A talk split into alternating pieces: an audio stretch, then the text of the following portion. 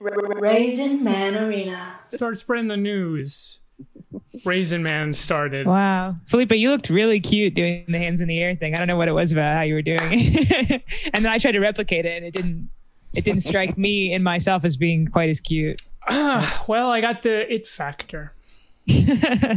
That's true. That's true. Well, it looks like we already lost five listeners by my count. um really? Wow. I I'm only I've seen the same as when we started. Did we All right. did we lose any? I saw 11. Now we have six. oh well, I've always been seeing seven, so maybe they saw maybe they saw the Hasidic men dancing and they were offended. They don't like that. Yeah. Well, you know, November 22nd, that's a hard date to get people to tune in. It's true Yeah. because Turkey Day is right around the corner. Right around the corner. Yeah. Sam, can can you? I think your microphone's a little quiet. Can you talk for a second? Hey, my name's Sam, and uh, this is kind of how the volume at which I talk. Yeah, um, uh, okay. You want me if to Sam bump it is up a no, your volume is good now. Your volume's good now. I Nice. believe. Sick. That sounds That's- really good. That's great. Um, That's yeah. Because I, I, this is what I wanted to say, which was, um, my grandmother was telling me about this, um, this improv game that she used to play with her friends in her apartment called Fire at the Zoo. And the way you play it is everyone goes to a door in the house and they slam the door shut and they open it and they say, Fire at the zoo, fire at the zoo. And then you make different animal sounds. What? Isn't that a crazy? How do you game? win? You know, there's no way to win. It's like an improv game. It's What's just the, like a what's fun. the what's the improv component? Uh, you go like fire at the zoo, fire at the zoo, and then you go mm, and it's like a cow's running out, and then it's like fire at the zoo, fire at the zoo, and you were just slamming. Wow. in the house. Sam, wa- Wow. was this was this game developed by your your wasp ancestors as they sort of tried to imagine what it would be like to go in the the holdings, you know, the the imperial outposts in Africa and uh, yes. Southeast Asia? Yes, exactly. This was one of their parlor games that they used to play. That's Yeah. really sweet. Yeah. Wow. It used to be really easy to have a good time. Now it's complicated. Oh my god! You- yeah, yeah. it's filled with so much kind of dread of whether you're doing the right things and all this kind of yeah. social anxiety that we we've lumped onto it. You, You know- know, Whether you're saying something novel, which is almost impossible. Yeah. Oh, completely. you know, with coronavirus, all of the live comedians, they kind of got the shaft. But I'm wondering, well, the next, I think to kind of balance it out, what's going to happen next is like the power grid of the world is going to go down and then it's going to be backwards. It's going to be the sort of live, the people who do live stuff who thrive. It's going to be the people who like to be in the real world who thrive. And it's going to be Whoa. the indoor kids that are going to Suffer. suffer Right. from yeah. what's coming. Good. I'm, I'll tell you what. I'm looking at two indoor kids right now. Oh, I'm, I'm waiting. I think I've, I've had it too good for too long. Me too. Everyone's being really nice to me. Something's got to give. Fuck. Hey, check this out. Okay. What do you think about this? Uh, toilet paper is like a subscription service for wiping your ass. Hmm. What do I mean? What do I mean? What? What? Okay, what do I mean? sure. A bidet cleans your ass better. You only buy it once. And it's more and whereas toilet paper doesn't might as well not clean your ass. I don't know how anyone's getting their ass clean with toilet paper. And you have to buy it every week or you know less if you buy in big packs. It's a total racket. It's like a subscription model. Like, you know, now you don't buy Adobe Photoshop. You have to pay every month. You have to rent Adobe Photoshop from the from the landlord. Like, you know, like like you're a serf working the land and you need to rent out. It's the same with toilet paper. That's why I've just been using all the shirts in your room while you've been away. What? no. Yep. No, in, in truth, I actually use wet wipes, Ah, which I guess is the same thing. It still falls into the subscription model you're describing. it is better to it is better wet than with than dry. Yeah. I re- I would recommend it to anybody if we were if we were uh, a podcast that had ads. I, that would be a thing I would take on is is like baby wipes. Why are you giggling, Sarah? You really What do you, do you wipe? You're you're laughing away there, but see, you're wiping your butt with dry toilet paper. No, I, well, I was honestly laughing. I was remembering that um maybe a year ago in my apartment we had some this problem, an epidemic of somebody who was wiping their ass with a paper towel No, and, and throwing it in the trash. no. Wait, out I of the three have- people in your apartment? three people. No. I only had two roommates. it wasn't me, but no one else would say it was them, and they seemed really convinced it wasn't them. And Why were they doing it? Uh, w- how why i don't know and then even after we'd sort of talked about it it went on so it was a really really strange Hey guys, hey, listen up, guys. This has got to stop. And then it kept happening. i would just imagine if you were the person doing that once you knew people were noticing you would stop i could I'm see not thinking you naming could get away names, with and there's that. two Yeah. other people in the room. and i wasn't even the one leading the inquisition into it i was honestly just not even going to say anything about it so Wait, it so definitely there was wasn't just me so there was like poop in the trash. yeah which Well, and that's a big no yeah you can't do that it's unsanitary Yeah, it's got to go in the toilet. yeah Um, I'll say I will say this and contradict my earlier statement. While it seems disgusting to wipe with paper towels, there's no actual. It's only sort of how it's been advertised to us. There's no actual reason why it should be bad. No reason not to. Yeah, they're just too thick to flush, so you have to put them in the trash, and then that's where you get into trouble. yeah, that's you guys how people find out. paper? Um, we were, bu- I can't remember exactly what the circumstances were that would have necessitated it. We have trouble keeping toilet paper in the apartment all the time, so it probably was related to that. But that's still that's not the answer. And if it is, you need to throw that trash all the way out. Right, you need to take Yeah. care of it. Yeah, absolutely. Wow, I hate I hate talking about poop. I'm sorry I even brought it up. It's funny. I hate it too. I hate when people, I hate the sound of the word. Yeah. I'd rather people say shit or dump. The idea of someone saying they need to take a poop, I hate, I hate when people say that so horrible. much. What about this? Do you guys have you ever had or done this yourself? Like had a little bottle near your bed that you pee into? So, you know, no, but I would do that. Yeah. Do Disgusting. you, do you do that, Sam? So you have to go to the I would bathroom? do that. Yeah. Why do you do that, dude? Why do I do that? Because you, you don't have to get out of bed. Hold on, You can just lean over the side of your bed and pee, Dude. pee into the little that's Pepsi bottle. rancid. That's, That's so rancid. rancid, dude. um, yeah. Do you think the subscription leave it. thing could work as a stage bit? I think it's it's not even baked yet. You haven't even mixed, No, mixed the mix yet. Not even I think the there's a lot there. I think there's a lot there. So it's definitely worth pursuing. It's a rich vein. and I haven't heard anybody else doing it. It's like I've. It's like um like striking oil beneath the ground. There's like a. I just have to turn the crude into into you know the oil.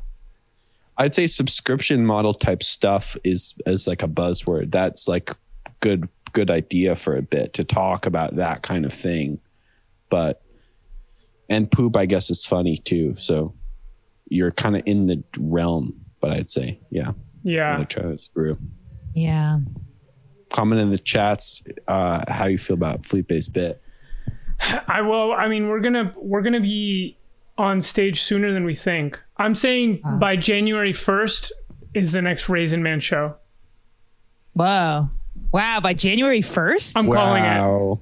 I, in fact, We're I've gonna started. I've started organizing Oh it. God. Well, I'm Fuck. so excited, and Wow. it will be so horny because it will be. It will be.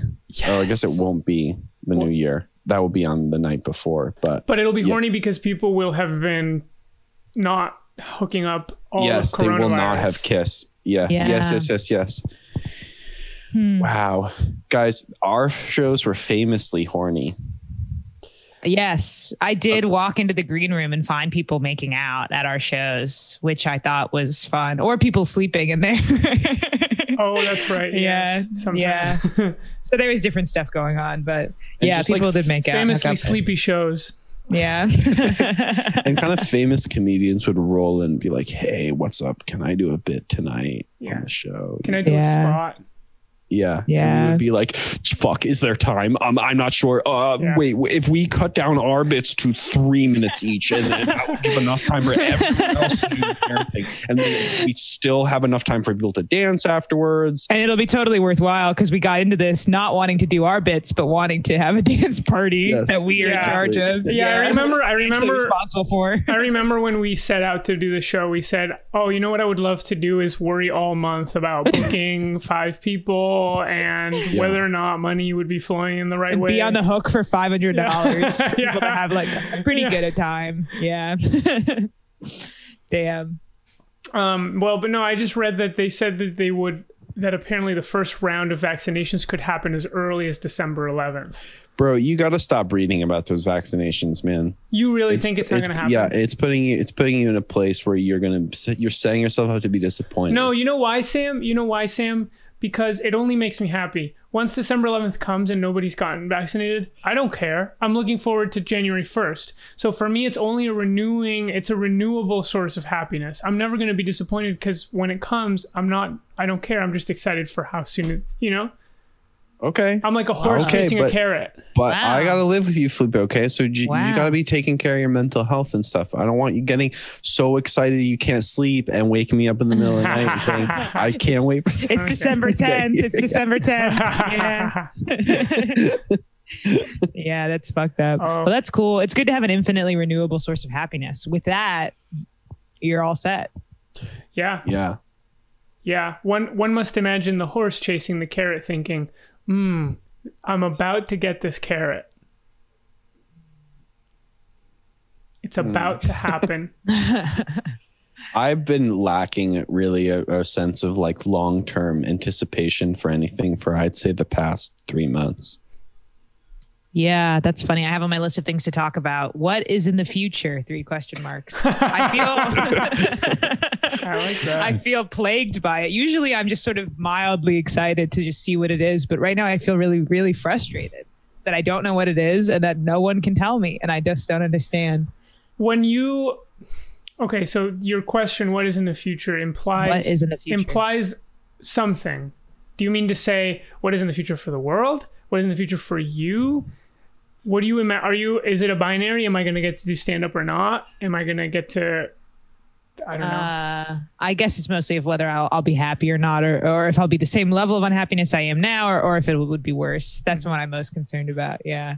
Um, so I'm interested to see how all that pans out. But yeah, also like, am I gonna have to get another job again, or am I just gonna coast somehow till the end, not having one? I don't know. There just seems like there's so many things that have to give. Like life cannot continue on the way that it is right now. Wow, you should coast. You should coast and get a more unhappy. That yeah. that'd You know, you know, Yeah. have you ever have you ever heard of that book called Bullshit Jobs? Yes. Well, eerie that you mentioned that, but explain and then Why I'll say eerie? why. Um, I went to this like outdoor socially distanced birthday party on Friday uh, for this um, person I don't really know, like a friend of a friend. It was a whole friend group of people I didn't really know, except for my one person in common with them.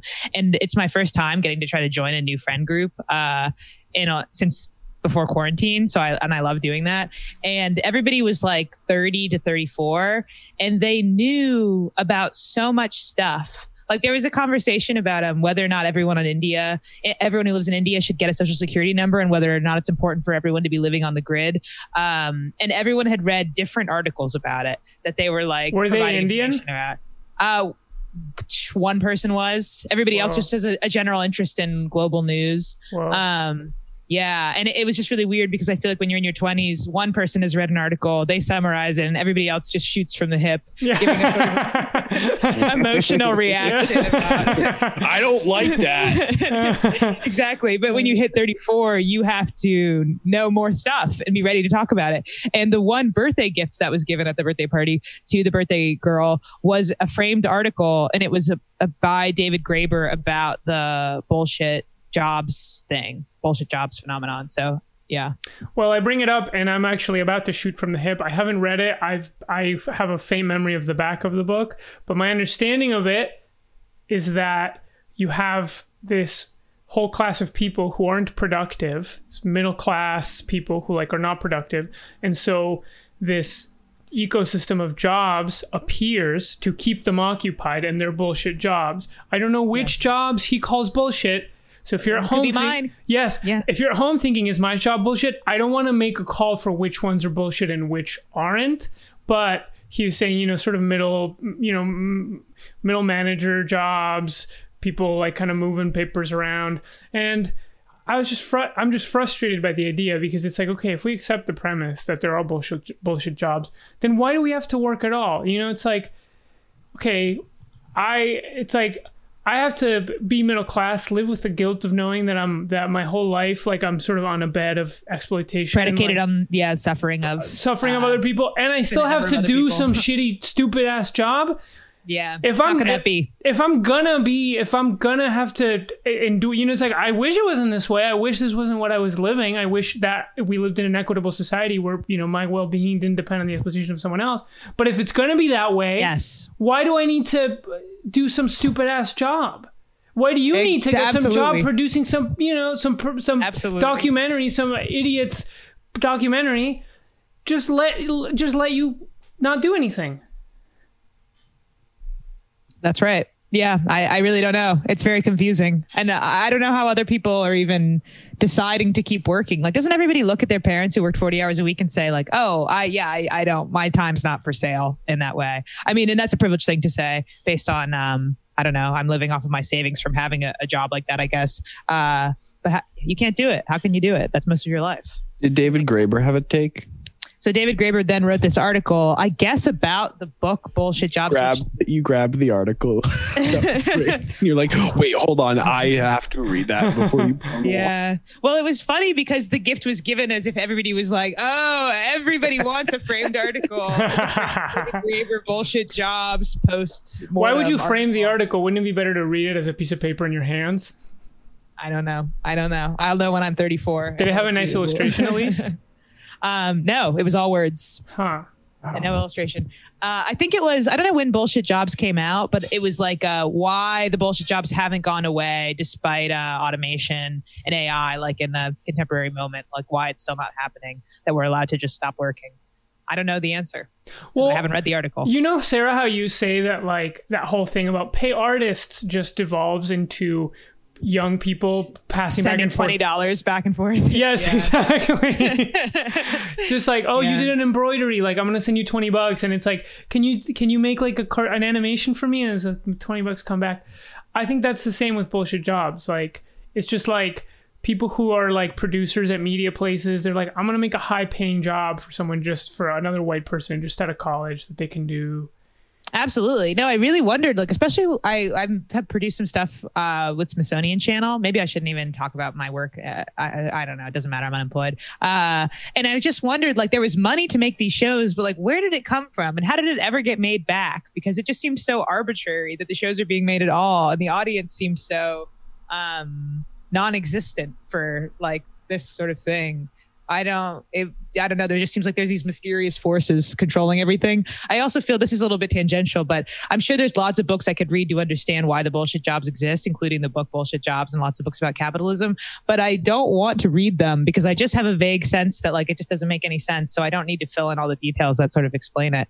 It's just something something weird is going on, and that's all I know. yeah, Something's all I know is what I feel. Something's Yeah. off. Something's off, and somebody's got to do something. Did you shoot? Did you say that at the party? No, I said nothing.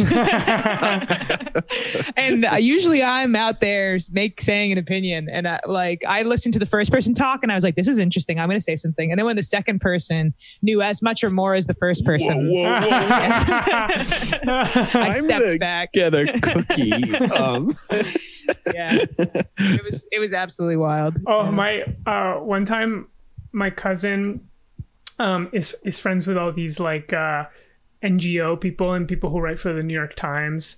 Um, sort of like the people you described, people in their th- late thirties, like very sort of high-ranking professional class kind of people. And we like all went. to- PMC. Huh? Yes, PMC precisely. And we all went to like get dinner. They were gonna we were gonna get dinner and then bowling, and we all smoked weed. And I was talking to this guy who ran this NGO for that did something so that like like young people in Haiti could go to college, or he worked. I don't remember what exactly it was. And I remember I was high and I was like, just in retrospect, I was like, I was such a dumbass. I was like, I was like, he, I was like, how do they make it so that what if people don't pay for the school and then they sneak in? Could that happen? And he was like, Yeah, I guess that could happen. it's a great question. Yeah. Mm. What if people sneak into the school? yeah. good practical question and it's a good outsider view it's good to be sometimes an outside thinker who doesn't read the articles doesn't know the information totally you're guess kind of so. the joe rogan type what you give is your is your lack of knowledge that's the gift you give to the conversation Yeah. yeah Sam, do you Hmm. think your job is a bullshit job? Absolutely. No no one needs to do my job. Yeah it's, Um, it's wild. And then you do it wild also. No it's crazy. It's it's literally what what what and i was so struck by this during the last meeting is like so my job is i'm like an it research analyst. I basically cons, cons, have hold these meetings where these people pay us to do research and then we present the research to them. And basically what these people want is they're very busy rich people and what they want is basically for someone to tell them once or twice a month that to be like look you got to keep innovating and you got you got you have to like make sure that like like the most innovative co- companies are the ones where like all where like you can just get stuff done the fastest. And the co- economy is all about speed. And like and and so we're, we're working on faster and faster timetables. So like there can't be all this bureaucracy right now. The, and the people you need to hire are the people who can learn. And the learning is in the future. And like Mhm. literally we got this guy to present at the at the one of our meetings who's this like indian billionaire he started this um, data science company called mu sigma and he was saying literally things that i just said Mm. and and all our clients were like nodding their heads and going like mm. and then there was this one guy he was like man this stuff is just blowing my No! mind I was like, this Wow. sucks. And and it and it made me think like the I think the sort of true the big truth to take, to take away is that there's nothing new to say ever. People just need to hear the same things said to them over and over again and they that's what they like and that's what they're paying for. yes. Wow. wow Yeah. I think I think you have a place in the in society, Sam. Your job, you know, Mm-hmm. alongside the artists and musicians and um, Oh, and thank you. bankers and politicians is the IT researcher. Yes. sam do you know what scrum agile is Yeah, I do. Yeah i think that's really important That is important. Yeah. And w- yeah, we all that got we to be found doing that. that. because they didn't used to know about that or didn't used to have it. and It's good that they discovered that. Scrum Yeah, is in rugby right. when It you It wasn't invented, it was discovered. It was discovered. In a It's cave. and nothing's been the same since. I remember my first job. I worked at NPR, and uh, they the department I was in ran on Scrum Agile, and just the PDF explaining the idea that there would be an organizational theory under Totally. which the department operated was like so far beyond my understanding of like it's like wasn't there something we were supposed to do? What do you mean we have to like go to a sprint meeting and set uh Yes. yeah have a Scrum Yes. master like what like is a Scrum Agile? It's basically like uh, a, f- a framework for how to do work and it kind of permeates in a lot of organizations and that it's- becomes a job is learning how the framework works so that you can Yes. then there are people who are Get other scrum people masters so so let me guess. It's then- like so it's like it's like work. Have little goals that you can finish. Um, take little breaks so that you don't get too distracted. don't sit down at meetings you have to stand if the meeting's Stand 15 up. minutes you have to stand up it's Yeah. a lot of meetings and then there's all this stuff around like how you build out products and um, you know like iteratively working on products and you know minimum viable product all this stuff and staying heard before. agile is about being able to realize when you made a mistake and reverse reverse fast right and there's agile there's agile ways of working but then there's ag, agile organizational design and organizational structure and stuff like that i mean the the the actual sort of at a high level like if you squint at it and look at it from a 50,000 foot view i think it is kind of interesting Brilliant. as as a because sort of it the way the, sort of story of agile and scrum is basically the story of how how humans make things affects the organizations that make them so so sort of in like a brief like minute long like sort of pitch about it is basically the the the the sort of organizational structure or the sort of the the the way of producing that was most important to the way organizations were structured in the 20th century was the Fordian production line of how people made cars.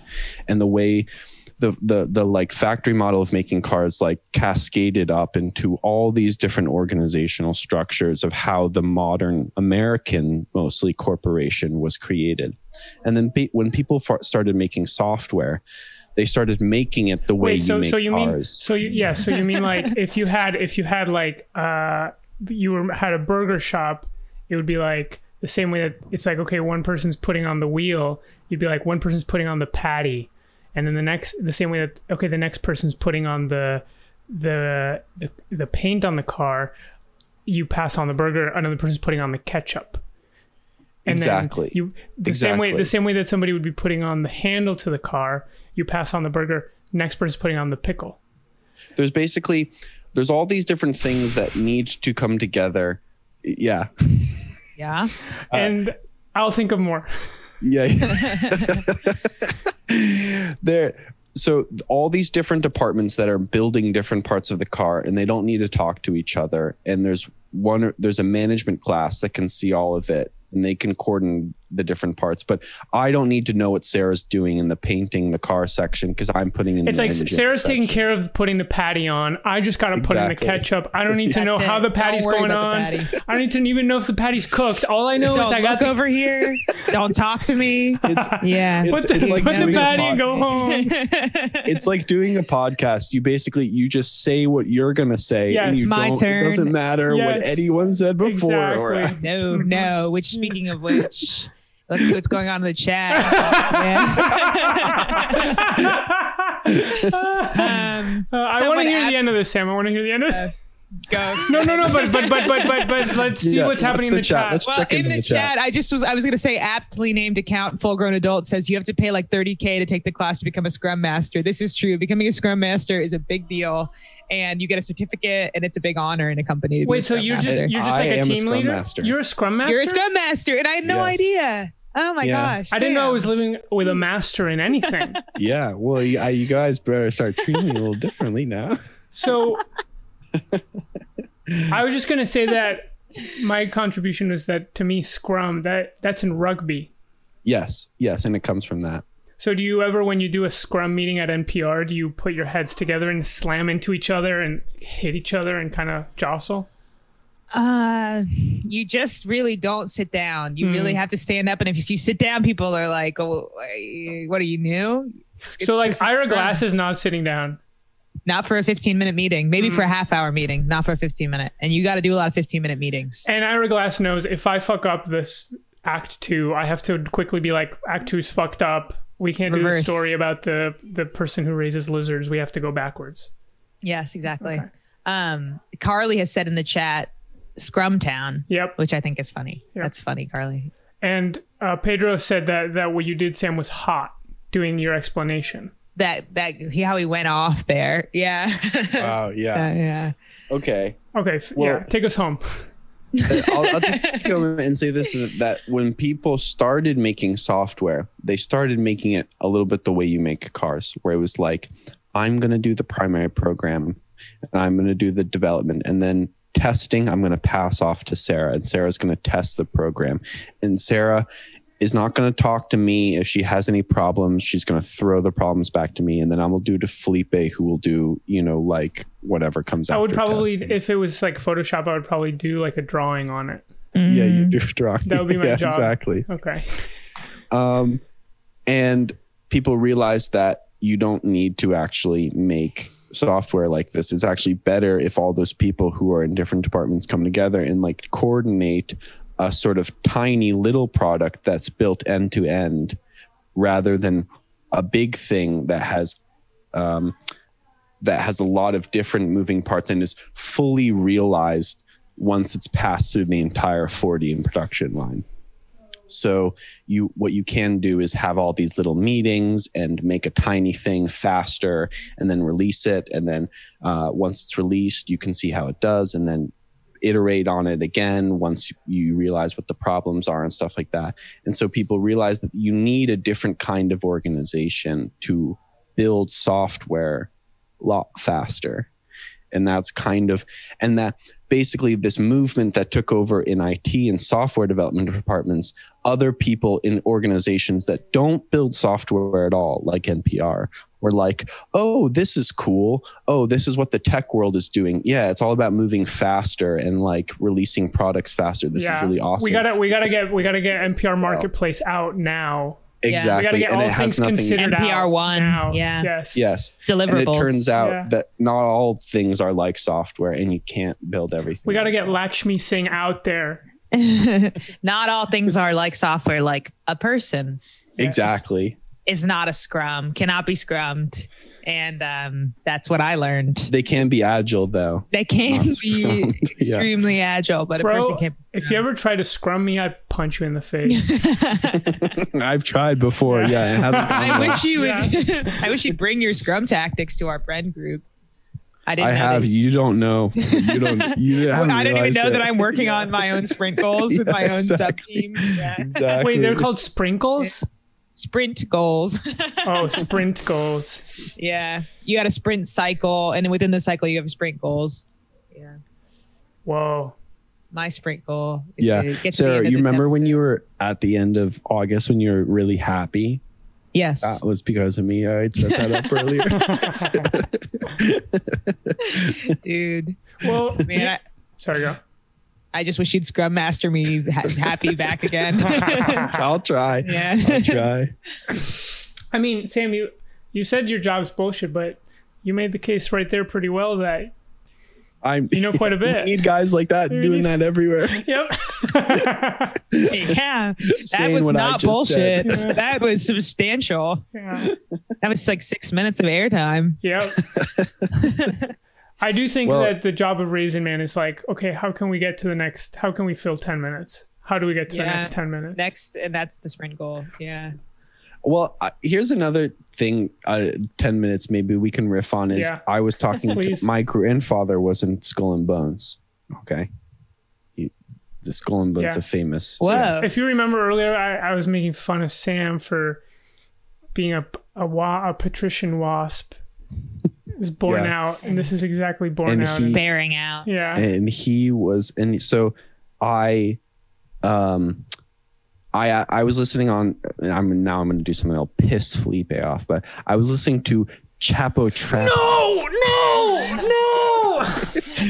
Fuck. i was listening to a, uh podcast that rhymes with uh slapo F- uh flap house. Yeah. and and they were they were doing this thing about george h.w bush and they're talking about skull and bones. And what they were saying was that like the point of these secret societies like skull and bones and bohemian grove and stuff is is not it is to learn how to keep secrets.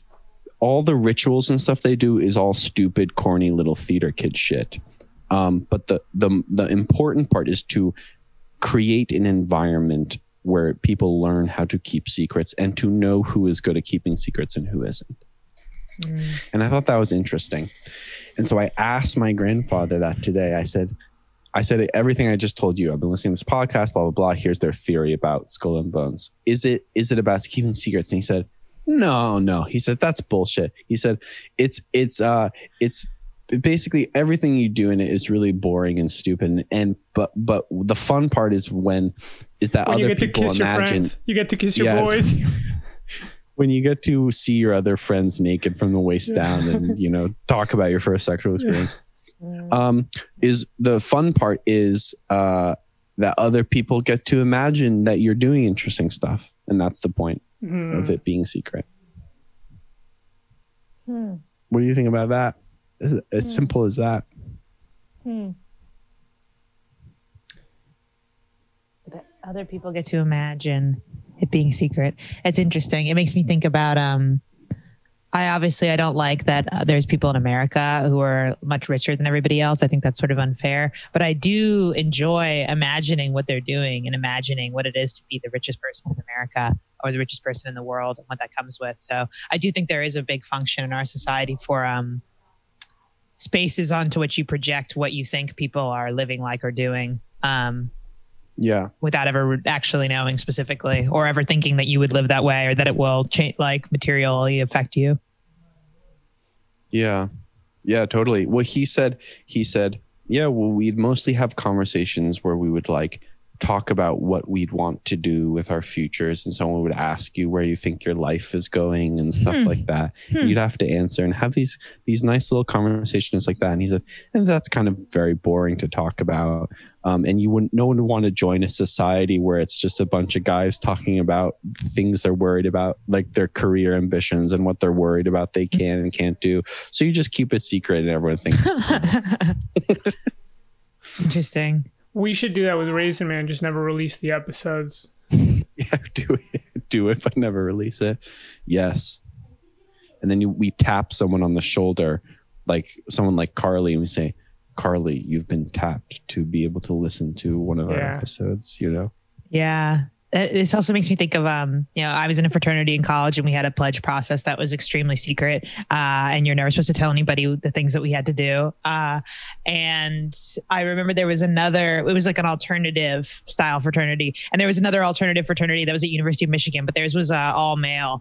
And I was talking to somebody who was in it that I just happened to meet. And he was like, oh, we'd like to be able to make ours all gendered, but we don't know how. Like, how would we do pledge? And I was like, what do you mean? And he was like, we can't do the stuff that we do if it's all gender. Yeah. and I just Um, always wondered, and he wouldn't tell me, yeah, what it was. And I was just like, some- said something like literally with like with dicks or something. Like, what could, what Um, we couldn't do it. yeah. So I've always wondered something secret, something secret. I'd be willing to bet you could do any almost anything with both genders. I think so. Uh, with all, yeah. With all genders. Yes, with all genders, Yeah. correct. There's at least three genders, yes. or Joe Biden says. Yeah. Sarah, do you subscribe to that theory about secrets being a cool sort of thing to lord over people? Mm. It is a sort of a Friendship sad expert, thing. Sarah. I think um, it's good to have some things be a secret so that uh, if you fall in love or if you're having a profound moment with someone, you have something to in your pocket that you can say that you've never told anyone before. Uh, I don't have anything like that at this moment, and I need to get something. And I need Well, to you have sto- those stow it away. Have I have those, hazing. sure, my my hazing stuff, yeah. but that's like not not really anything. I feel like I realized as a kid that the sooner you tell any kind of secret you have to anyone else, the uh, faster it becomes sort of desensitized and less like embarrassing or painful or weird to think Mm. about. And so then I became very compulsive about almost as soon like sometimes an embarrassing thing will happen to me. I'll think I'm not telling anybody about that, and I'll tell someone 90 seconds later. Um, and that I think is a little much. Sometimes you should hold on to something and keep it a secret and let I- it rankle you. Mm. but I think you're very open, and that's a very winning quality about you. Thanks. When, yeah. when I was a kid, once I lied to my dad. I don't remember what I lied to him about, but he said to me, Don't ever lie to me again. And then I understood that to mean you should say, you should tell me everything that goes through your head. So I started having these compulsive thoughts where I would think weird stuff and then I would have to tell it to either my dad or some adult. I mm. remember one time mm. I would like have like romantic thoughts about other girls in my class. I was like five. And then I would like torture myself until I like told him. And it was extremely mm. painful. I remember this one time mm-hmm. just like crying, not being able to tell him, but having to tell him. And he was just patiently like waiting for me to say it. And then I finally said it. And it was so embarrassing.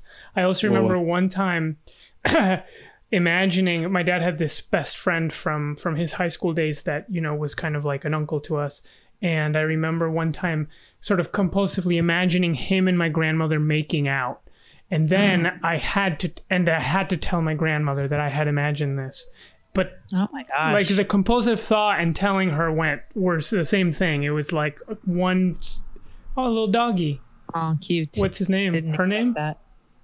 Its name? sam Sam, who is that? Her name's Frankie. oh Is this a funny sound? yeah, like that. Wow, Felipe, I didn't realize you had a compulsive Yeah. truth telling complex. Well, well, no, but it, and it all comes down to today. You know, we were talking Yeah. about why I take so many L's with friendships. because Yes. I can't, because I need to say everything that's on my mind, yes, and I hurt people's feelings that way. And Felipe needlessly believes in radical honesty, even though it doesn't serve him or anyone. Candor. Yeah. I don't Yeah. believe in it. I can't. It's just that's how I. That's what I need Yes. to do uh, compulsively, and I've cr- I've invented I've invented a structure to justify the thing that I compulsively feel like I have to do. You would be a good girl boss, according to my mom's book. what radical honesty? Bring They're the dog, candid. bring the dog back, Sam. We're getting comments that they want the dog. People back. want to see the dog. Frankie. Yeah, my mom is reading that book. It's called Radical Candor. It's about being a girl boss.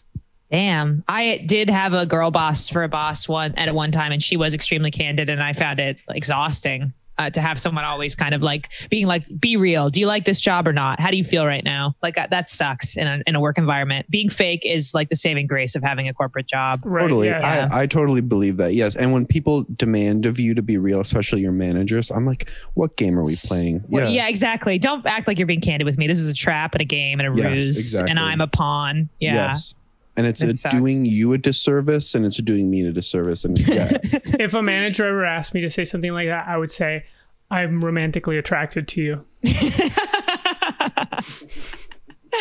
That's funny. I want to fuck you." That's how I feel about this job. That's what I would say. um, my grandma says about telling people the truth that we're lucky that it's physically impossible to tell another person everything about yourself because otherwise we would do it and it would leave you totally revealed and totally bare and it just can't be done.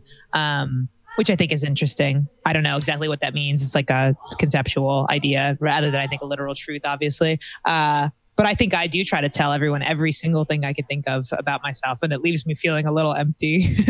Yeah. you just scrape it all out, and then what do you have left inside? Nothing. It's just all fodder for small talk. Leaves you feeling a little what? Say it again. Empty, empty, scraped out. Huh. Yeah, huh. yeah.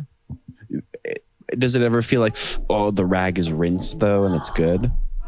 Because I think holding secrets in also is just incredibly toxic and that can be unbearable. It's true. It's true. Yeah. No, it does feel good sometimes. like Sarah, I it's a mo- I try and model after you. Like for instance, at the end of the last Raisin Man episode, I was asking Felipe about whether Toy Story was 3D or not, and then when the when the Raisin Man podcast was over, Felipe said, "I you know I Sam I liked your joke. I thought it was very subtle that you kept asking me about whether story." th- It, whether Toy Story was 3D or not, but and I finally got it. I think it's funny, and in my head I was like, I'm asking it sincerely. I don't think it's a joke. That was how I did not know. And an Yep. earlier version of me would think, I'll just I'll just let I'll. I'll let Felipe think in his head that I was making a great joke. But then I was like, but a better, er, most updated version of me that has the benefit of my friends Felipe and, and Sarah teaching me how to radical honesty. I said, no, Felipe, I was sincerely asking you because I did not know whether it, Toy Story was 3D or not. And that ended up being better because Will knew that I was asking for real.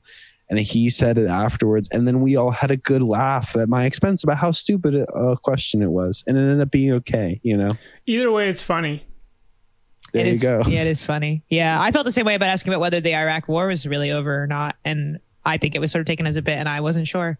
Um, I've learned that I guess it is over, which is great. I'm so glad to hear that. Yeah, I'm really. I might Yeah. celebrate if the vaccine doesn't come out. I'm going to celebrate that the 11th. Iraq War is over. I'm doing a party. Yeah. Mission accomplished. That. I wish George Bush would come out now and say mission accomplished. Then I would say, okay, you got a point. Okay. He blew Hell his yeah. load too early the first time, but yeah. now he could do it. Better yet Yeah. to say in a couple months there will, it will be mission accomplished. Then we'd have something to look forward to. You know? Yes. yeah. along with the vaccine. Connor O'Malley had this funny bit where every once in a while he would tweet, "We are months away from victory in Afghanistan." That's And I- funny. I think yeah. I think something about being honest and doing the podcast. Uh, I feel like most, uh, maybe half of the things I say on the podcast are things I've already said to you guys or I've already said to someone who's listening. And that makes me feel fake or it makes me feel like I want to put a caveat on everything I say and be like, just so you know, I remember I already said this. It's, I don't, even though I'm acting as if I'm thinking of it just now, I know that I You said should it. just say it. I think it's fine. You know, I should just say it. I pretend. say Just it. pretend it is. Yes. We're doing. Well, I want people in the audience, anyone who's here right now listening to know if you hear me say something twice, that was special between us at one point when I said it to you. That was special. And I'm saying it again. And that doesn't take away what we had and, and why I said it then. And Well- now it's been befouled by falling upon Felipe Well, I wish Sam's I would ears. I wish that would that would apply for us because anytime I say something that I've already said to you guys, one of you I'm bored. one I of you agree. wants to point out I've already said it and I'm pretending that I've never said it before. I'm not pretending anything. It's a show. You guys, you're but you're fake about it. you're, you're fake. Well, of course, because You're it's a show. about it. okay, well, this thing I was Well, 'cause saying the other show. day. Wait, I just thought you of do- something. Yeah, Yeah. exactly. Well, you wait, do fuck. all this theater. That's about it. that's what the that's what's called idea. magic. That's what's called being a showman. Okay, I pretend that it's the first time I've thought of something. It oh, isn't. is behind my ear. It isn't. the thought I have. It's a about- magic No trick. way. It's a No magic And trick. I want you to know you're not pulling one over on me and Sam. We're listening. No, We- see why why why are we fi- why are we in opposite teams? You're on my team. I'm Penn. You guys are Teller. you have to boy me. You have to be the you have to be the wind beneath my wings of pretending that I'm telling you this for the first time. Not if you're lying. I'm not on your, your team. I'm not Yeah. lying. We're on this because Sarah, it's all life. Um, See- the world is a stage, my friend. Oh dear. See, Felipe, you want you you like to dish out radical candor, but you know you don't like it when pe- when we say, "Oh, Felipe, you're you know you're you're uh, telling a lie here." it's true. Yeah, I guess so. I guess I can dish it, but I can't take it. Um, yeah, Yeah, yeah. I've been caught. Uh, man, I got some other things that we could talk about, but they're all dumb. no, Um, hey, hey, p- hit me with the stupid. pick the dumbest one and bring it up. Um, uh, Ariana Grande is a new boyfriend. Oh God, Okay, I don't know anything about this, and that's not a lie. So you don't know that she has a song out about her new boyfriend? It's called 34 plus 35. You didn't know? I didn't know that. No. I feel like she's got to stop writing songs about her boyfriends, especially if she's gonna keep breaking up with them. Totally. And now in front of all of us. That's a good like take. that. Yeah, especially when, true. especially when it hurt Mac Miller's feeling so bad. It's like, Yeah. yeah, have your boyfriends. Don't talk about it. Keep it private. yeah, Yeah. it's true. one of But us she's got a new will one. die out of sadness because of it. who's the new boyfriend? He's a real estate agent. He sells multi-million dollar real estate properties. I can't think of what his name is. I think his Instagram is locked actually, so you can't see. Do you think they fell in love through a business transaction of some sort? Like she he was showing her a house? he used to be a backup dancer What for different people. So I think that's how they know each other, Wait. and uh, they run in the same group. I'm looking this Like up. Miley Cyrus might be in the group group. Is like, Yeah, and fun. if, if they're framing articles for each other. yeah, I think they're similar to us. Dalton Gomez. Oh, he looks young. Dalton Gomez. Do you see him? In the, Uh, look him up. Oh, you pulled him up. I Let's pulled him up. look. Wow, Saying looks that like a Brandon kid. Wardell wanted he does to look like a kid. her, her at one point. I don't know about that. No, he was friends with Mac Miller, dude. How would he? Why would he do his buddy He would like never that? do that. Yeah. Oh shit! Even after right. the Wow. grave. Yeah, Yeah. Wow. looks Look how beautiful she looks in that photo, and how and he how doesn't much of a scrub he looks like. He's so unbelievable. absolute Ariana beta. Grande, Wow. She should date Ariana Grande. Should date AOC. No, hold on. Uh, what do you think about this picture of him? He looks kind of like Pete Davidson, Uh, it's kind of. like the same, something similar. Hmm. Man, random as hell. Should I type in new boyfriend to find Yeah, our new Ariana Grande boyfriend. Pretty cool. Wow. my new boy? Well, you know, I wish I had more to say about that, but that's just a fact of it that he exists and that every day he's Ariana Grande's boyfriend. And it's interesting to imagine him telling his friends and family that he's Ariana Grande's boyfriend. I think that would be really cool to get to share that. I feel Um, like he must be. He must have enough money that that's not such a big deal. Uh, that it would be conceivable to people who know him. I just don't know if you that. can like. Except who was the actor? Was it um like George Clooney or something who'd like dated uh like a bartender or was it Matt Damon? Well, sure. Uh, George Clooney's wife is like a a credible human rights lawyer. Okay, then that's not the Yeah. person. Was it Matt Damon? She's a bartender. yeah. Um. Anyways, but I just I just don't know if you can by accident date a celebrity. No, I don't think so. It's never happened to me. Unless you're really hot. there, there was someone I slept with in college, and she later got nominated for a an Emmy. Who? Mm, Ariana Grande? Ari- Ariana Grande. And I'm not making this up. Okay. Who was it? Her name was Sophie. What did she get an Emmy for? Um, the Emmys. That's the music one, right? Yeah, That's the It's Grammys. the Grammys. that's the Grammys. I meant a Grammy. That's a big deal because an Emmy, anybody can act, but singing's hard.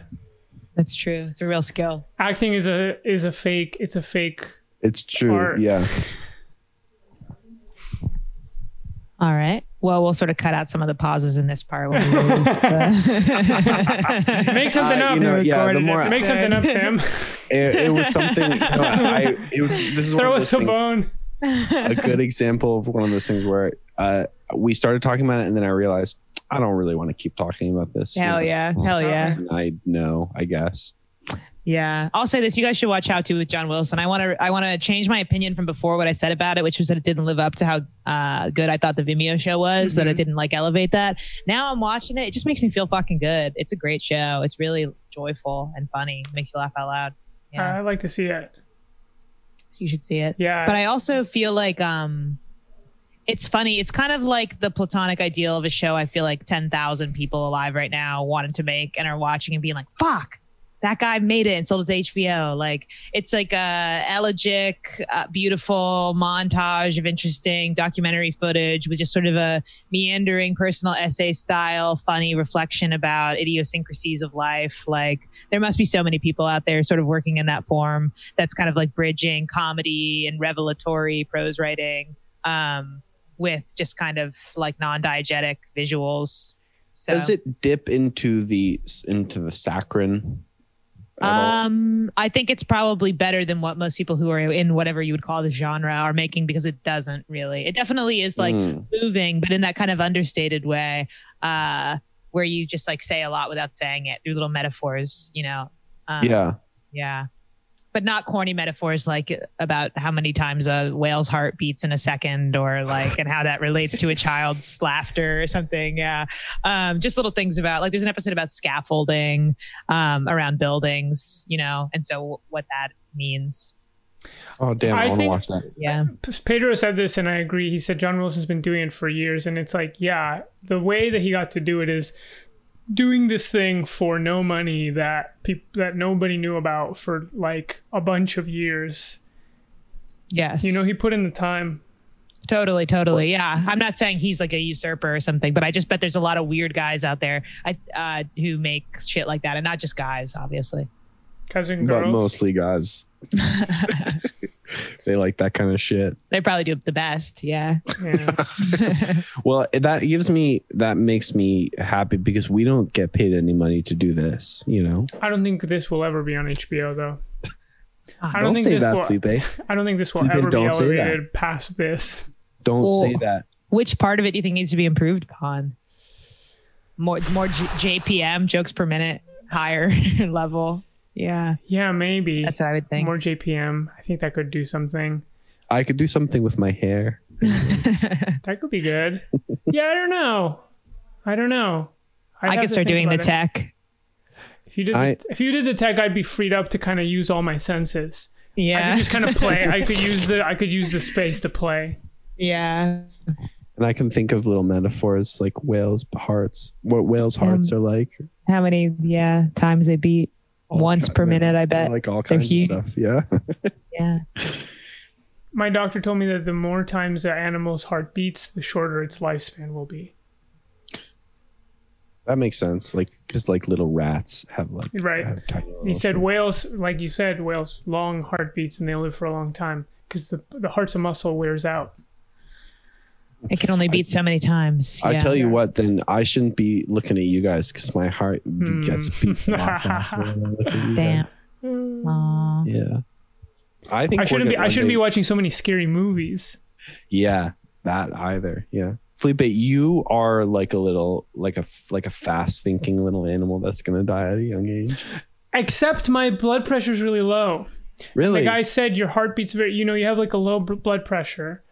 Um, I would not have guessed that. yeah, you'd think because I'm like a little chipmunk, but I. Totally. When we were on the Simpletown call, Felipe, yesterday, and uh, we were talking, like this was what you were doing when other people were talking. You're like,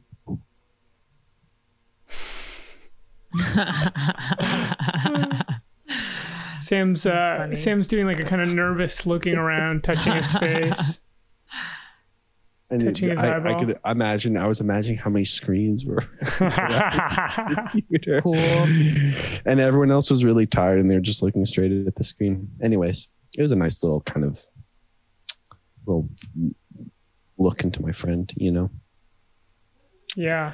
Um, I think HBO will buy our our podcast and they will put it out, and it, people will think, "Damn, there's hundreds of thousands of people who wanted to make the TV show slash podcast about being friends with your with your best friends, Yeah. but we were the ones to do it because we've been doing it for years." They, were- they They got in early. Yeah. exactly. What, exactly. Let me look through the SoundCloud. What 25 episodes? These guys deserve it. 25 episodes plus a bonus episode? Damn, these guys have been grinding. there was no payoff in sight, and they did it just for the love of the game. Yeah. Yeah. and that deserves recognition. Hovering hovering solidly around 60 listens per episode. Damn. Funny. Yeah. You uh Seth says you should bring it into the Obama's production company. They're getting into sketch comedy. Is that true, Seth? Damn, that's wild. Oh man. Pfft. You know how that thing about how in Obama's uh, autobiography he wrote about reading all of these theorists that he, in college so that he could pick up girls. No, I didn't know that. So an excerpt from his latest uh, biog- autobiography, which it's like he wrote another one. He already had dreams of my father. Now he wrote. It's like what the fuck. But As a that guy's addicted to writing. yeah, yeah, that guy loves writing about himself, and I get it. If I I would love to write about myself too. But anyways, apparently he wrote that he would read like Foucault and Marx and stuff to pick up. Um, I'll just find the I'll find the excerpt and then show you the thing I actually wanted to show. But Wow. let me see. Obama uh, excerpt. Have you ever read something to pick someone up, Sarah? Reading. Definitely. Uh, all kinds of stuff and listen to extremely boring podcasts. Um, yeah. okay, so this is recent. no, this isn't even re- maybe in the last couple of years, but no, I, I would change myself and develop an interest in some esoteric, boring thing if somebody else wanted me to do that for us to be together forever. If it seemed plausible, yeah. So here's here's the excerpt. Here's the excerpt. Looking back, it's embarrassing to recognize the degree to which my intellectual curiosity those first two years of college paralleled the interests of various women I was attempting to get to know. Marx and Marcuse, so I had something to say to the long legged socialist who lived in my dorm. Fanon and Gwendolyn Brooks for the smooth skinned sociology major who never gave me a second look. Foucault and Woolf for the ethereal bisexual, and that phrase has gotten people are saying it a lot. Uh, Obama said that. Yes, ethereal bisexual who wore mostly black. As a strategy for picking up girls, my pseudo intellectualism proved mostly worthless. I found myself in a series of affectionate but chaste friendships. wow. Wow, that's funny. It's relatable. And so then I found this meme that made me laugh a lot. Let me just pull it up. I hope you're watching. And if you're listening to the podcast, you're not going to see the fucking meme. So you should be watching on the Sunday I'm nights the on, this. Twitch stream so you can see these images. Yeah. a scolding from Felipe, and we, you'll hear that again at the pod at the end of the podcast when we tell you to tune in. Wait. Oh fuck! Wait. The there's like a problem with. Um, hold on. Trying to figure it out. You guys kind of vamp a little bit. Trying Yeah, get yeah, I'll on vamp a little bit. That's funny because when I think about anytime I've tried to read something for someone that I wanted to have sex with, we probably did just end up being friends. Almost in every case, it, it's something nice to do for a friend, I guess. because the thing you read is so interesting that you're like, oh my god, this this great that this person also likes this. I got to be friends with them. Well, if you're reading, I don't know why that. you guess, Felipe. maybe it's because if you're reading something for someone, you already know it's not going to happen. No. If you can tell there's good no vibes, homework. you know you don't have to read anything. No. Aw, it's like when you sucks. read the like uh, review of the movie that you're deciding whether to see or not, and it's like, I know I'm not going to watch the movie. Wait, so the Mm. meme is the uh, it's the Doomer uh, the the Doomer Wojak, and uh, he, but he's black and he's talking to the goth girl and he's saying he's saying let me be clear I have read uh, Foucault. Would you like to uh, have sex with me? And then she says, "Sorry, I'm experimenting with girls for now." And then, and then in the next thing, he's president. That's funny. That's brilliant. It's such a funny meme. Uh, and he's got the sad Wojak. Oh wait, fuck. There, he's got the sad Wojak face. I want to see the second one. Oh, haha. it's so good. That's funny. Such a good meme. Such a good meme. It's funny Yeah. when people are describing stuff in liter like when she, he's using those terms like the soft-skinned so socialist and the long. I know he's loving it. He's just jacking mm, because himself it's like off. that's not how you actually describe people. He's You're like loving it. that white person who's friends with Katie Yeah. sociology class with the blonde hair. You know, Yeah. he's trying to get It's literary. true. It's true. Damn. I want to tell a story about someone who got interested in something because I think they wanted to have sex with me and what ended up happening with that. But I think they listened to the podcast. So, Oh no, that's oh every part of that made me want to hear it more. yeah, one day. Once we have enough uh, people who listen to the show that it won't matter about alienating one or two of them. yes, we'll have a big enough audience that we can uh, lose to Serve them stand to lose a couple. Yeah, yeah. exactly. Um, Have you ever have it. you ever read something? Wait, do we? I well, I was looking for the thing. You might have said this already. Have you read something to try to hook up with someone? Absolutely. What have you read? um, I'm trying to think of what it was. Uh, I I listened to an extremely dry podcast about economics. Um, that was like I had to listen to every episode twice to get literally anything out of it. It was like so technical uh, and theoretical. I can't think of what it was. Hosted by some billionaire. Um, Ugh. yeah. And I just remember listening to it and trying to like think of something funny that I could then text this person about episodes of the podcast. and I could barely even understand it to begin with. That it was like such a reach for me to act natural about like, oh yeah, I, I listened to that thing you recommended. Yeah. So whack. Did you get the fuck? Absolutely not. Oh no! and you listen to all Not of the close. freakonomics. Uh, not You're even freak. Not even as fun. Less fun than freakonomics. yep. I love the Yeah. podcast you sent me. It's so fun that they're all friends. yeah. trying to think what else have I read to try to have sex with someone. Um, Let me tell you, I've I've read things to stay in a relationship. That's for sure. Yeah, that we all done that. You know? Yeah. yeah, but I think that's a little different because those things were like how to, de- you know, how to deal with a relationship, right? They were like instructive.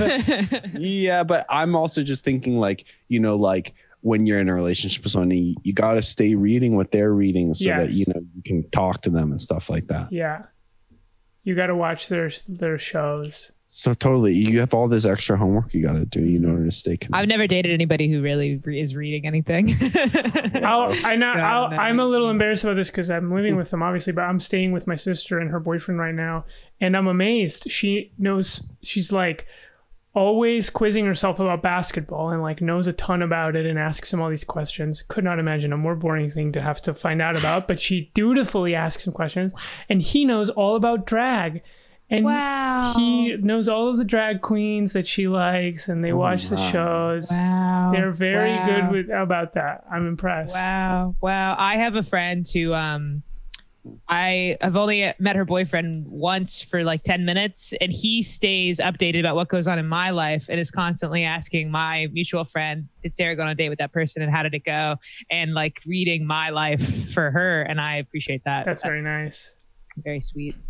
Um, yeah. I'm trying to think. There was somebody once that I wanted to hook up with. I knew right. I I think in my heart I knew it would never happen, and I remember I read. This is funny because it's not. It's sort of the opposite. The way we understand it now, it's the opposite. But I read uh, all of White Noise, Don DeLillo's White Noise, thinking Damn. because she liked that kind of thing. She liked that kind That's of thing. That's a good book, though. That's a Yeah. good book. Yes, but I sped through. I don't remember a word of it. Like I read it in Oh, maybe no. three days of like frenzied reading.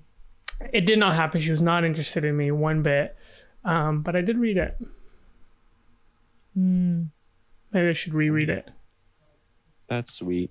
in high school, I had a, a really big crush on somebody who was on our its academic team, and um, he knew a lot of trivia, and I learned a lot of trivia, which is like a hard one because there's an infinite amount of trivia, Right, and it almost never comes up. It's hard to hit trivia that's really going to be relevant on any given day. You have to kind of find a way to work in that you know. Um, the origins of totalitarianism, who wrote that, you know, and what that's about, and different things like that. I'm always impressed by people who know a lot of trivia because there's yeah, there's not one way to learn it. It's just any any fact can be trivia.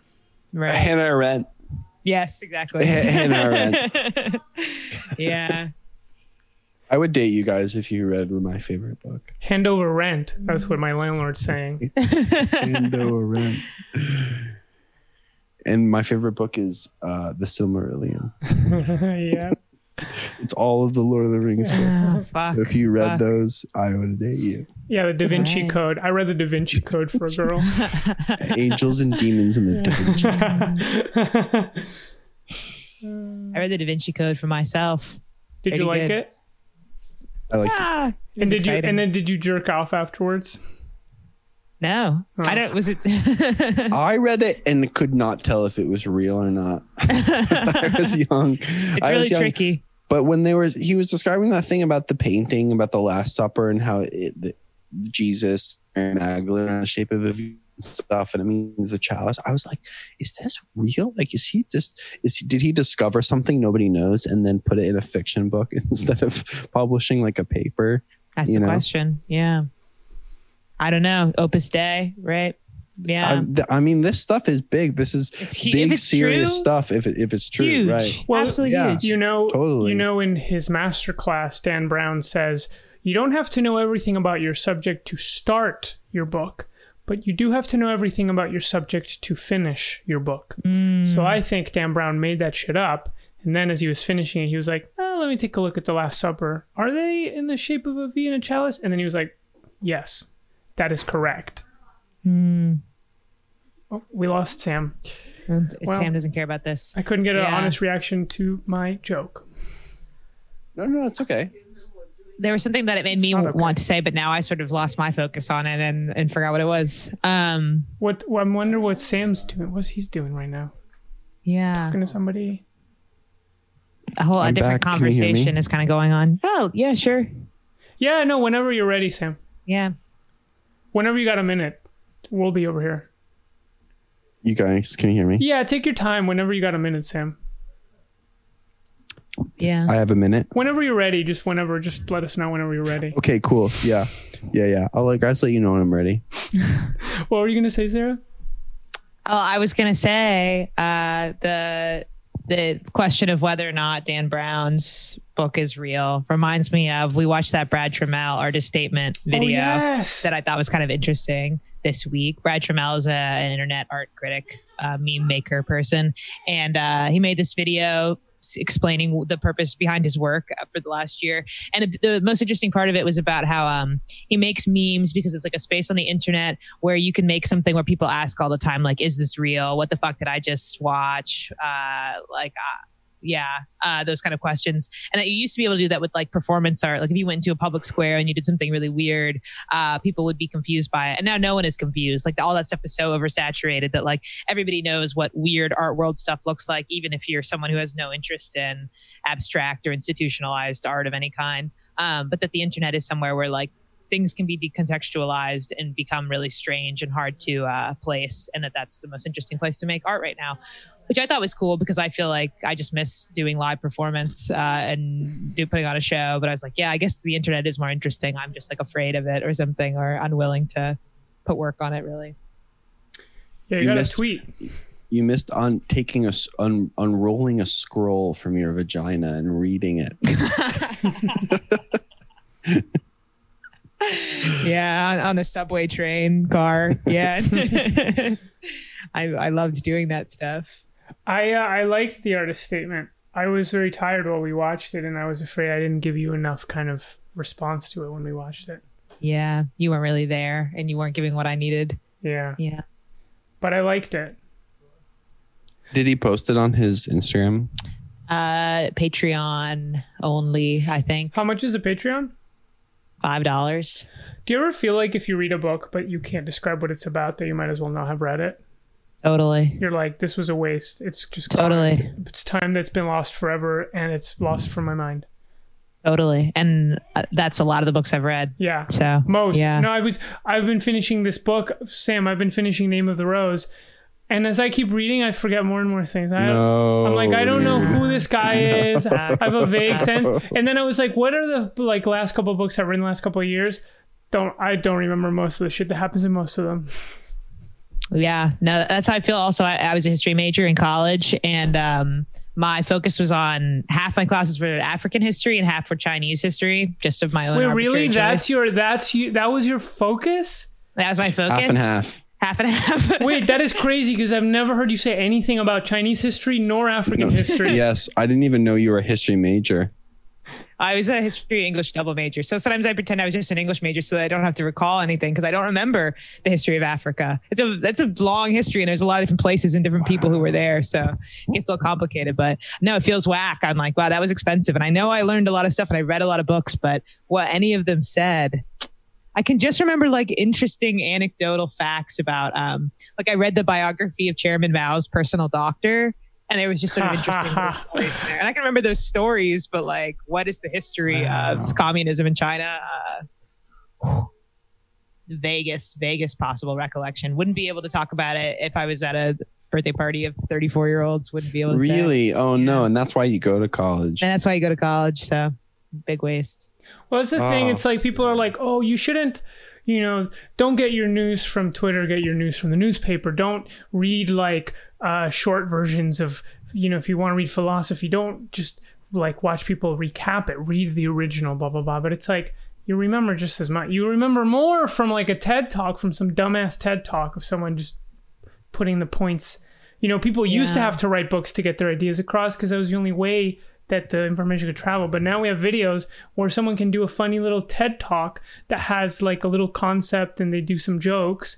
You're going to remember it better. Why wouldn't you use the better technology rather than read, you know, Totally. Chairman Mao's uh, biography?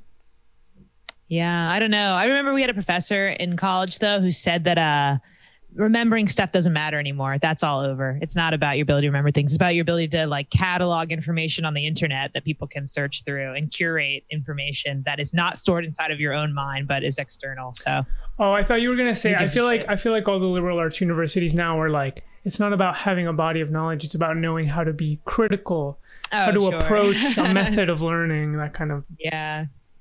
That kind Not of this guy. He was like, you just got to take everything you ever learned and put it on a website, and then you. Can- yeah. well, that's how I feel about like making art. Recent, like I've, I think there are people that I really like on Instagram and stuff like that who have a, a really clear style, and I really admire that.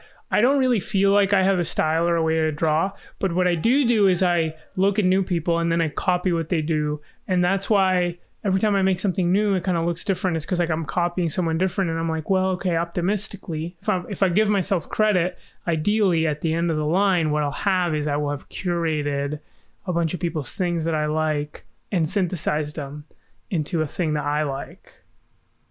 To my Hell yeah. a big long Instagram account that you can scroll through. Mm-hmm. Yeah, that'll be that'll be what I leave behind.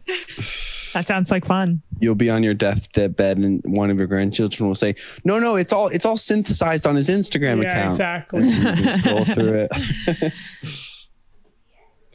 wow, Sarah, did you ever consider learning about uh, the histories of the um, Arabia or of South America, or No way, brother. you're like uh, Africa and China? These are the two places that I'll forget the most. So, yeah. Sarah, Well, Sarah funny- said Africa and China, two countries I can learn about.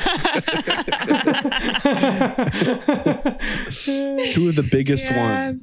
Yeah. Well, it's funny. I think that actually is a flaw in what I why I wanted to like do those histories. Most people are American history majors or European history majors, and I think it's easier to do American history because you've kind of been hearing it like 15 times over every year in school until you're in college. So you got a vague outline for what it is, and then you're just remembering the details to fill it in. But like African history, I was literally starting from absolutely nothing, like not knowing the history of any part of Africa, basically outside of the slave trade, obviously in North American history. Um, so how can I remember any of that? And then you hear it once. You take a bunch of different classes specializing in like history of Islam in Africa, yeah, history of South Africa, and then expect to be able to remember that. Like you, you really, I could. and there Yeah. and there's no nation states until the 19th or 20th century so you're like then you have to root your history around all these things like islam or the salt trade or things like Yeah, that Yeah, Silk that Road. stuff flies out the window you know yeah. you need national borders Yeah. and stuff to kind What of am I- focus what am I learning about a road?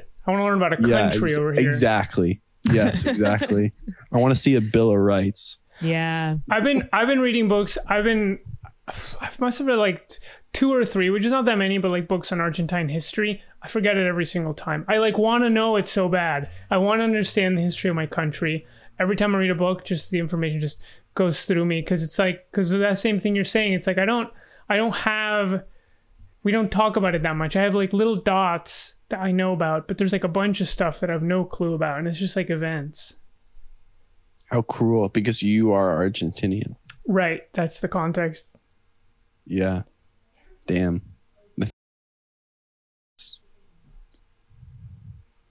Yeah. I got distracted looking at the chat and I, I didn't hear what, what was just happened. Um, thanks If we everybody. can't remember chat. Argentine Yeah. history. Oh, I think I think college or or any kind of school or learning is a kind of a special game where you you you all our brains are predisposed to memorize certain kinds of knowledge and you have to kind of know what those things are and then just lean into that so if your thing is remembering the names of different pokemon and different kinds of video games that you like to play and the names of the characters in those video games you can just play that and you're you're just like the an encyclopedia for that kind of stuff Mm. Yeah. and if you learn about like countries histories and that stuff just flies out your brain and doesn't matter then it's like that's okay i wasn't meant to learn about that kind of stuff i can Do you guys ever do memory palace type exercises? No, I think at some point maybe I did. With when I was doing stand up, I would do that to remember my bits. Really? Yes.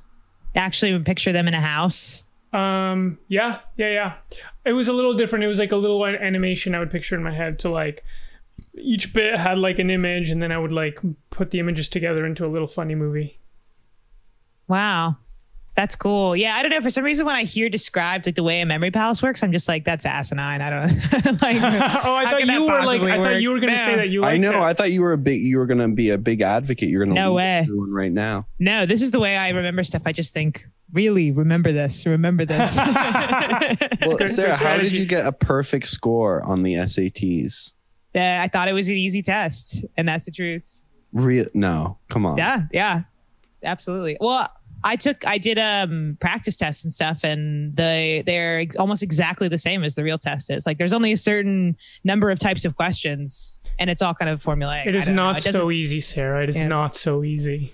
wow sarah well Yeah. then why can't you do that with the with, with the history africa? of Africa. well, it's uh, not to I don't know. This isn't funny, but that's it's not an information based test. You don't have to know anything to do well in the SAT. You just have to solve the like riddle of every question. so- Damn. Do you feel like beyond? I was not good at taking those. Do you feel like beyond facts about Africa, you have a sense if you read some news, you'd be like, okay, I know more or less kind of a kind of a a lot, a big kind of political sort Yeah, of. Yeah, let's bring up a headline right now. Kind of yeah, and I'll give you some context. Yeah. kind of like the shape fun. Why that like the makes shape sense. of a mountain but you don't know the landmarks you just kind of know the shape of it and you're like okay i mm-hmm. can kind of puzzle this out Yeah, I guess I feel like I only just know whatever was the most interesting stuff to me. Then I sort of remembered that those facts. Um, but that's like how life is, I guess. You just remember the things that sort of seem relevant, or like like oh, that could be interesting if I wrote a poem about that. So I guess I'll remember it. Um, yeah. Okay. Um, much livestock theft is be- this is from the Economist, and it's calls it calls "Where's Your Beef?" Livestock theft is becoming more common in South Africa. why is that happening sarah Um, it's uh, people just have less of a sense of like that of uh, ownership is different, and so you can just kind of have what you want, take what you want, kind of culture, and it's just more chill. People are sort of more chill about that sort of thing, so it's not that big of a deal. It's just a cultural difference. Yeah, Okay, here's another one. That, I think that's a great answer. yeah. Zambia is starting to look more like Zimbabwe, the failure next door. What's that about? I honestly have no idea, and I don't want to comment on that. I feel like I'm being trapped into saying stuff about Africa. Uh, yeah, I uh, I know nothing about that.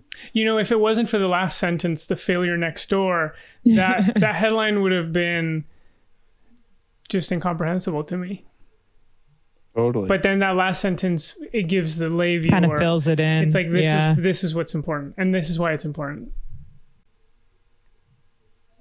Okay, here's the last one. Robert Fisk, a voice on the Middle East, died on October 30th.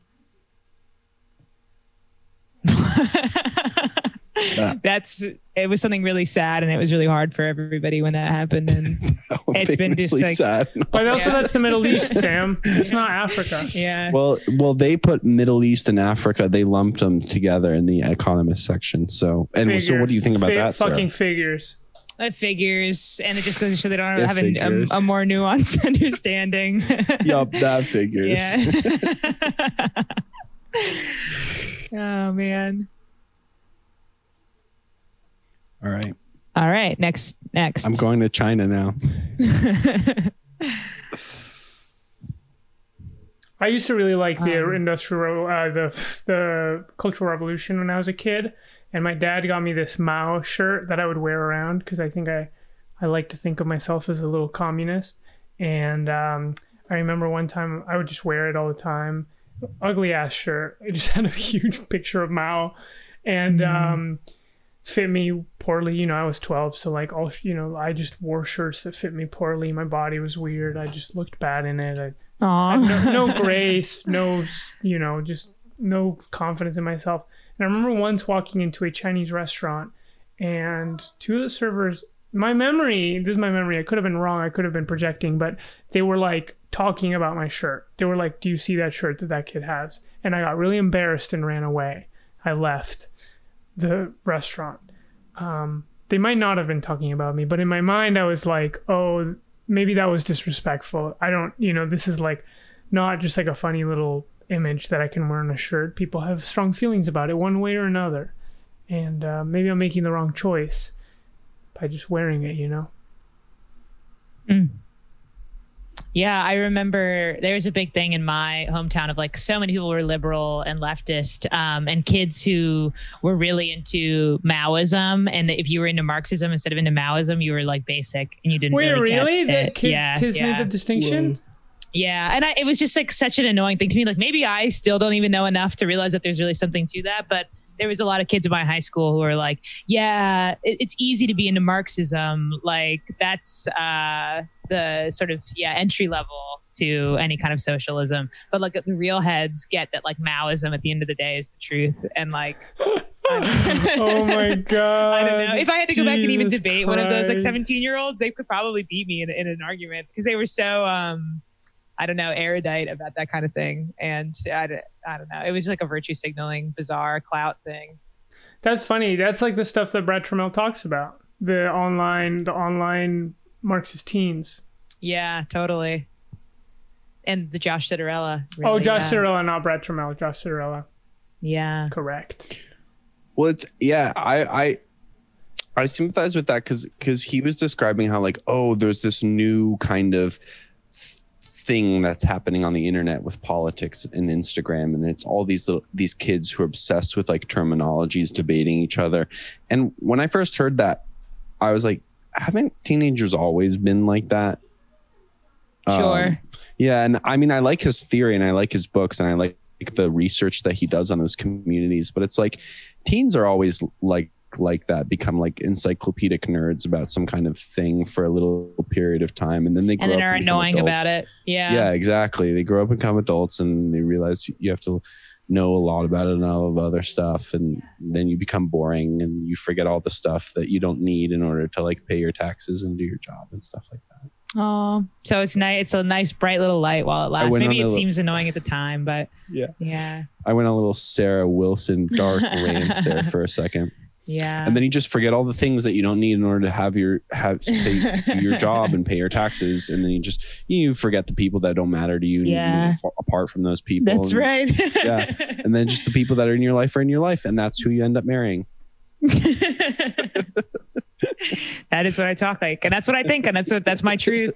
Um, and I've been thinking lately about like, gosh, what if I just um, what's life look like for me if I end up doing nothing I ever really wanted? And uh, I think this is like a form my anxiety takes uh, on every level, and this is like the macro scale. Is like, okay, worst case scenario for my life. I get literally nothing that I ever planned for and nothing that I wanted. It's something totally different. What does that look like?